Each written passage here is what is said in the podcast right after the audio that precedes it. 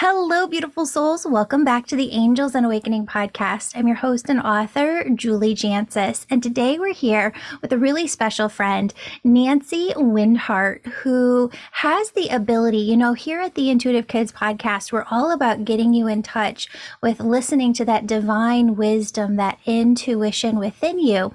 And what Nancy talks about is telepathy, that everybody has the ability to communicate without words with one another. And she actually expresses that we can do this with our animals as well, that the pets that we have in our household right here, right now, Nancy can teach us how to communicate with them. Nancy, welcome so much to the show. Thank you for being here. Thank you so much for inviting me, Julie. It's great to be here and to share with the kids and all of your audience. Yeah, of course, of course. So what I wanted to have you dive into first is, where did this start for you? How did you start communicating telepathically with animals? And for kids who don't understand telepathy, can you explain that more for them? Sure. So this started for me when I was a kid, and it was this is one of the reasons I was so happy to come on this show and talk with people about this, because this came when I was a child, and I really believe very strongly that this is an ability that we all have. Mm-hmm. So I do this as a job, but it's not a special ability that only some of us have. We all have this ability to communicate, and what I mean by telepathy is simply communicating without our human words. And this is a language that is universal. It's that all beings share, from humans to dogs and cats and horses and insects and trees. It's a common language that everyone has. And so when I was a child, I remember communicating and just understanding my animal friends, the dog that was in my family, the cows, you know, in the barn when I'd go to visit my grandparents. And I never thought of it as something unusual or something special. I just knew they were my friends, and I preferred to spend time with them more than with human children and people more, you know, frequently. I love to be with the animals. I love to be with the trees. And I understood them, and I knew that they understood me. And we had this common language that is based on feeling. It's based sometimes on images. We'll get a picture, or we'll get an emotion, or, you know, maybe a feeling about our body and the way somebody moves, or, you know, there's a lot of different ways that this language can be spoken. Sometimes it's just an understanding. Oh, I know that my dog friend doesn't feel good. I can just tell, right? And maybe the dog isn't showing something outwardly, but we just have a feeling, oh, something's not right, right? All of that is what I put under the topic of telepathy. It's a nonverbal, intuitive way of communicating that's very simple, and we all have this ability. And what happens for us in the human world sometimes is that when we learn to speak and to read and write and to be in our busy human world and human culture, we forget this language, and we prefer to use this other language that we have. But the language never leaves. It's always there, and we can always use it and access it at any time if we remember that we know how to do this. Yeah, that's amazing. So when it comes to those animal friends, what I have found with our own animals, we have 2 Shih Tzus in the house, little teeny tiny doggies, and they raise the vibration of our homes. They really shift and lift the energy. Can you talk to everybody about that for a moment too?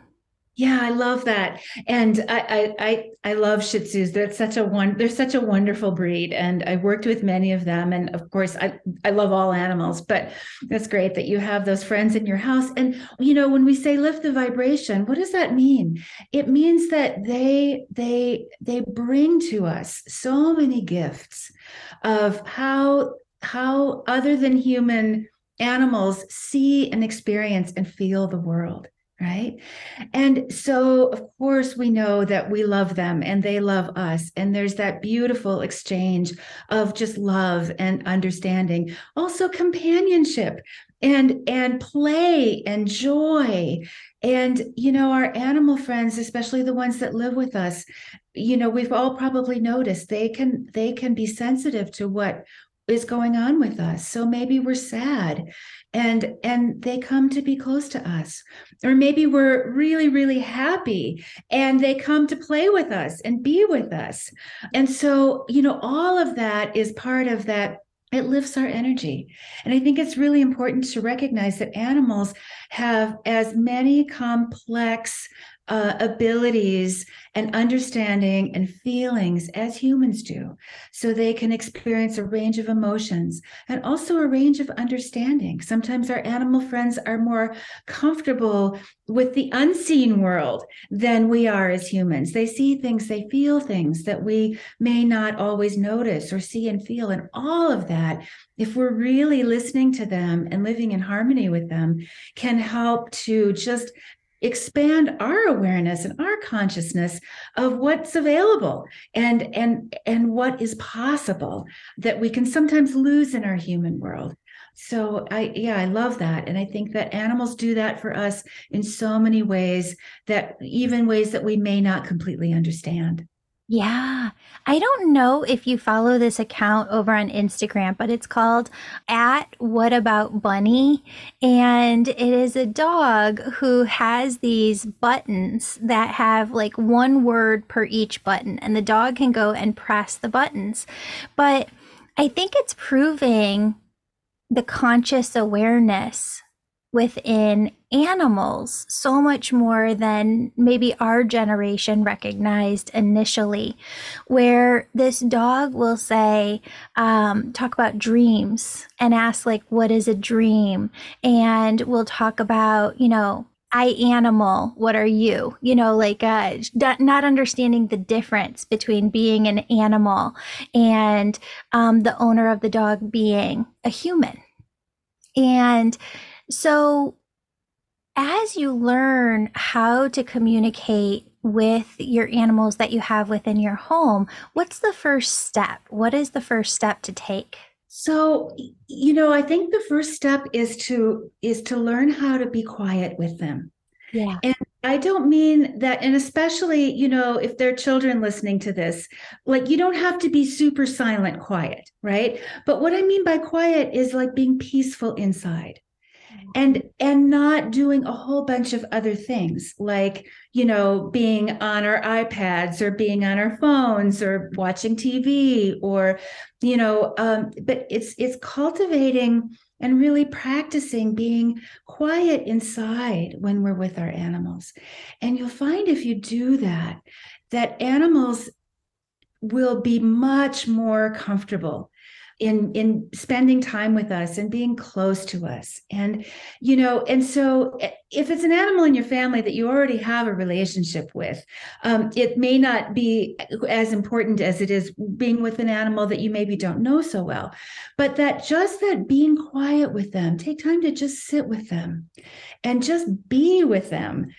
Without doing anything or having a bunch of other stuff going on.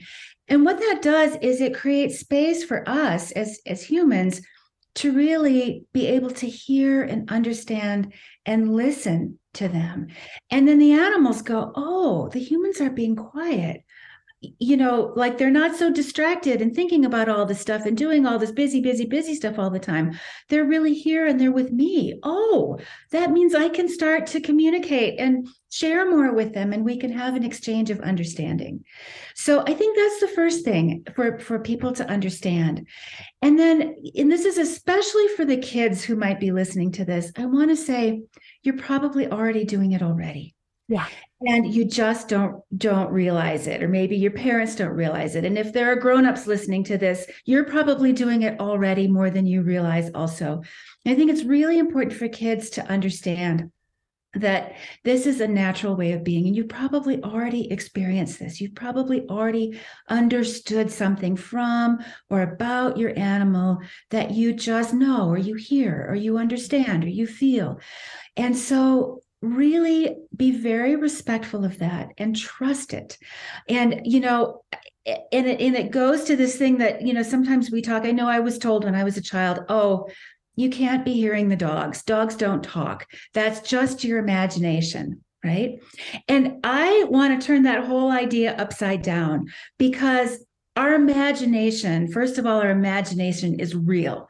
It's not something that's fake that we have to get rid of. We want to cultivate our imagination, and we want to nourish our imagination. Imagination is our creativity, and it's our intuition, and it's our understanding of what's possible for us. So first of all, imagination is beautiful. Cultivate your imagination and trust what you feel like you're understanding and sensing and feeling. And we all can tell the difference. Even a small child can tell the difference between something that's completely made up. Like if I said to you, I had a conversation with a rattlesnake and she told me that she wanted to wear roller skates in New York City. You know, you would know that that was a completely made up story. It's kind of a fun idea, right? And, you know, it might be great for a story, but you would know that probably the rattlesnake didn't say, I want to put on a pair of roller skates, right? But if I say to you, the rattlesnake told me, I'm up on the trail ahead of you, and I don't want to hurt you, but I need you to go 20 feet around that big rock up there so that you don't disturb me, right? That is a feeling, like that has a feeling of truth, right? And I'm going to trust that, and I'm going to listen to that. And you know what? I might not have heard that clearly. That's possible, but I'm going to stay on the side of trusting that and believing what I'm feeling, believing what I'm hearing. And, you know, if I don't understand something completely, I can ask for more information, right? But I want people listening to this, and especially kids, to trust that. Trust those feelings. Trust those things that come from your animal friends, and cultivate that relationship of understanding. Because once you say, I hear you, I see you, I know you're there, I know you can communicate with me, and I can communicate with you, then it starts to grow and it starts to expand. So just like, you know, we water and take care of a plant until it starts to grow from a seed. When we water and take care of that intuitive ability that we have to have communication with our animal friends, then it starts to grow.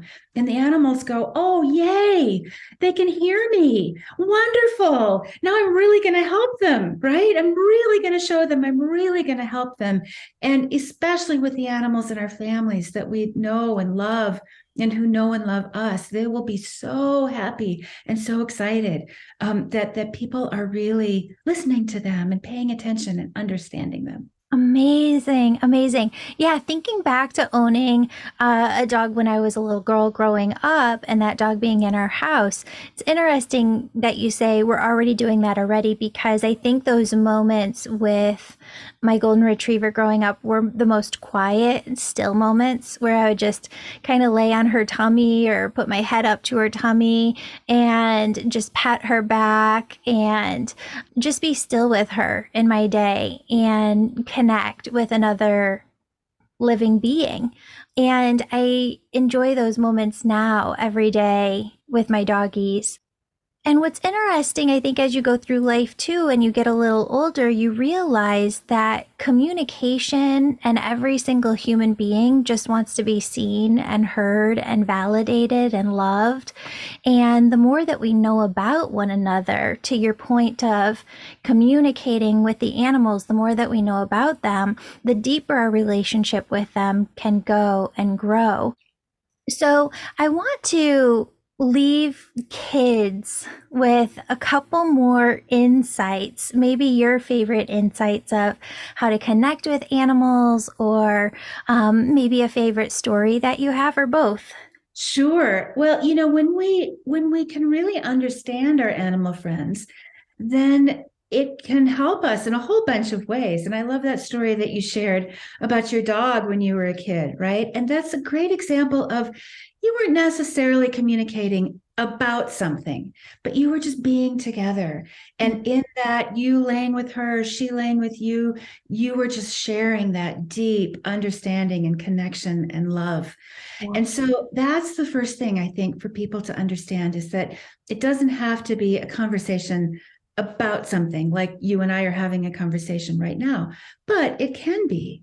And so sometimes we have understandings that can help us to solve problems with our animals, or understand something that they need or want from us. So, you know, I'll give a simple example of somebody that I worked with recently who had adopted a kitten, and the kitten was having a really hard time figuring out how to use the litter box.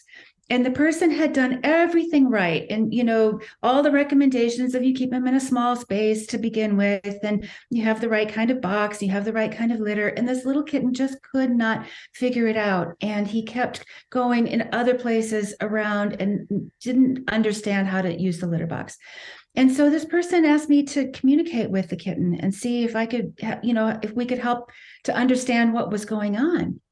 And the first thing he said to me when I communicated with him and asked him about this issue is, I can't find the dirt. I can't find the dirt. And he was this little baby boy kitty, right? I can't find the dirt. I don't know where the dirt is. And as it turned out, he had been an outdoor cat. His mama was a stray cat. He'd been born outside. He'd been raised outside. And he gave me all of that information by pictures. So I saw when he was little, he was with his mommy, and, you know, they were living outdoors, and they were living in a place where there was dirt. And she taught her babies, you know, this is how we go to the bathroom. We scratch in the dirt. And they were living in a here in the Southwest, where it was a kind of a sandy dirt, you know, where they were living. And then, so, you know, what happened is this kitten and his mama were rescued. And, you know, the human person had adopted this little kitten, right? So, you know, it was all a happy ending in that way, but he had not had the experience of litter and a litter box, and it didn't feel right to him, and it didn't smell right to him. He said, where's the dirt? So I suggested to the person that she go outside and get some dirt from the yard and mix it in, and then gradually change the ratio of litter and dirt, and help him. And that solved the problem. And he was like, wow. No, I understand. There's the dirt. And so, you know, it's a practical thing, right? Yeah. And, you know, for this kitten and his person, it changed their lives, because the human person was going, what am I going to do? You know, I'm living with this kitten who can't figure this out, right? And so that's an example of, you know, how we can use this to really understand the perspective of what's going on with our animal friends, and help them as much as they are able to help us. Amazing. I love that. Now, as an animal communicator, you work with all sorts of animals. You work with horses and kittens and dogs. Do you work with reptiles too, turtles and lizards? Talk to us about like what you have turned into just a spiritual business for yourself, and kind of how this works. Yeah, I mean, it's, you know, there's no limit to species, right? So any species can communicate in this way. And so what's very interesting is to feel the different perspectives of different kinds of animals through their species lens, right? And so, yeah, I mean, insects, reptiles. I've had reptiles. I had a student in one of my classes who had a pet snake. And so she asked if she could bring her snake. Snake was such an incredible teacher for the people, about what she understood and what she experienced and her relationship with her person, and, you know, how she felt about being a snake as a, you know, kind of a wild animal, but a snake who had been born and bred in a captive situation and who was living with a human. And she was very close to her human, and they had a really beautiful relationship with each other, which is different than how she might live if she were a snake living in the wild. Yeah. So, you know, I've worked with animals who live in rescues, and also wild animals. I've been able to spend a lot of time with wild dolphins and whales. And that experience is incredible. And what I've learned with all of this is that, you know, when you use the word spiritual, it really is this understanding that we are all spiritual beings. We are all more than our physical body. And, you know, and this goes into, you know, your work also, right? With mediumship and connecting with those who are in the spirit world. Animals can do that too. Mm-hmm. We're all more than our physical body. And we have these spirits and this energy and souls. And we have different, you know, we wear different suits, right? Yeah. But, and we have different experiences in our different species, but fundamentally we're all the same in that way. And we can all relate to each other in that way. And so it's a different idea than the idea that humans are the smart ones and the superior ones and the ones who are, you know, kind of at the top in the world, and then the others are underneath. No, we're all equal in this way. We all have things to share. And I've worked with so many animals who understand things and know things and are able to teach and communicate about things that we as humans can barely understand. Yeah. They have such an incredible, you know, intelligence and wisdom. And so, you know, you asked about how I came to this. This is a second career for me, and one that I never expected to have. And it just opened up for me as I was guided, but I was a professional musician and a music teacher for many years. And so, you know, I worked as a teacher and as a performer in a lot of different capacities, and the animals, you know, were always important to me. And at a certain point, I began very much devoting myself to the study and the remembering for myself and the uncovering in my own spiritual journey of this way of communicating and this way of connecting. And so it became something that I now do as a profession, as a job, kind of unexpectedly. It just started to grow and grew and grew. And then at a certain point, I realized this was really the path that I wanted to be on. And so I made a change, and I'm no longer working in the music world, but that's kind of how it happened for me. Yeah. But you know, not everybody, it doesn't take, what I want to say is it doesn't take somebody doing it professionally and as a job to engage in this kind of communication and understanding. We can all do this. Yeah, amazing. Well, I have a 11-year-old little girl, and I'd love for her through this podcast and all kids out there listening to really see that there are all different careers that we can have, and that we can really select a career. And I want my daughter to go to college, and I want her to get a degree, and I want her to have that behind her.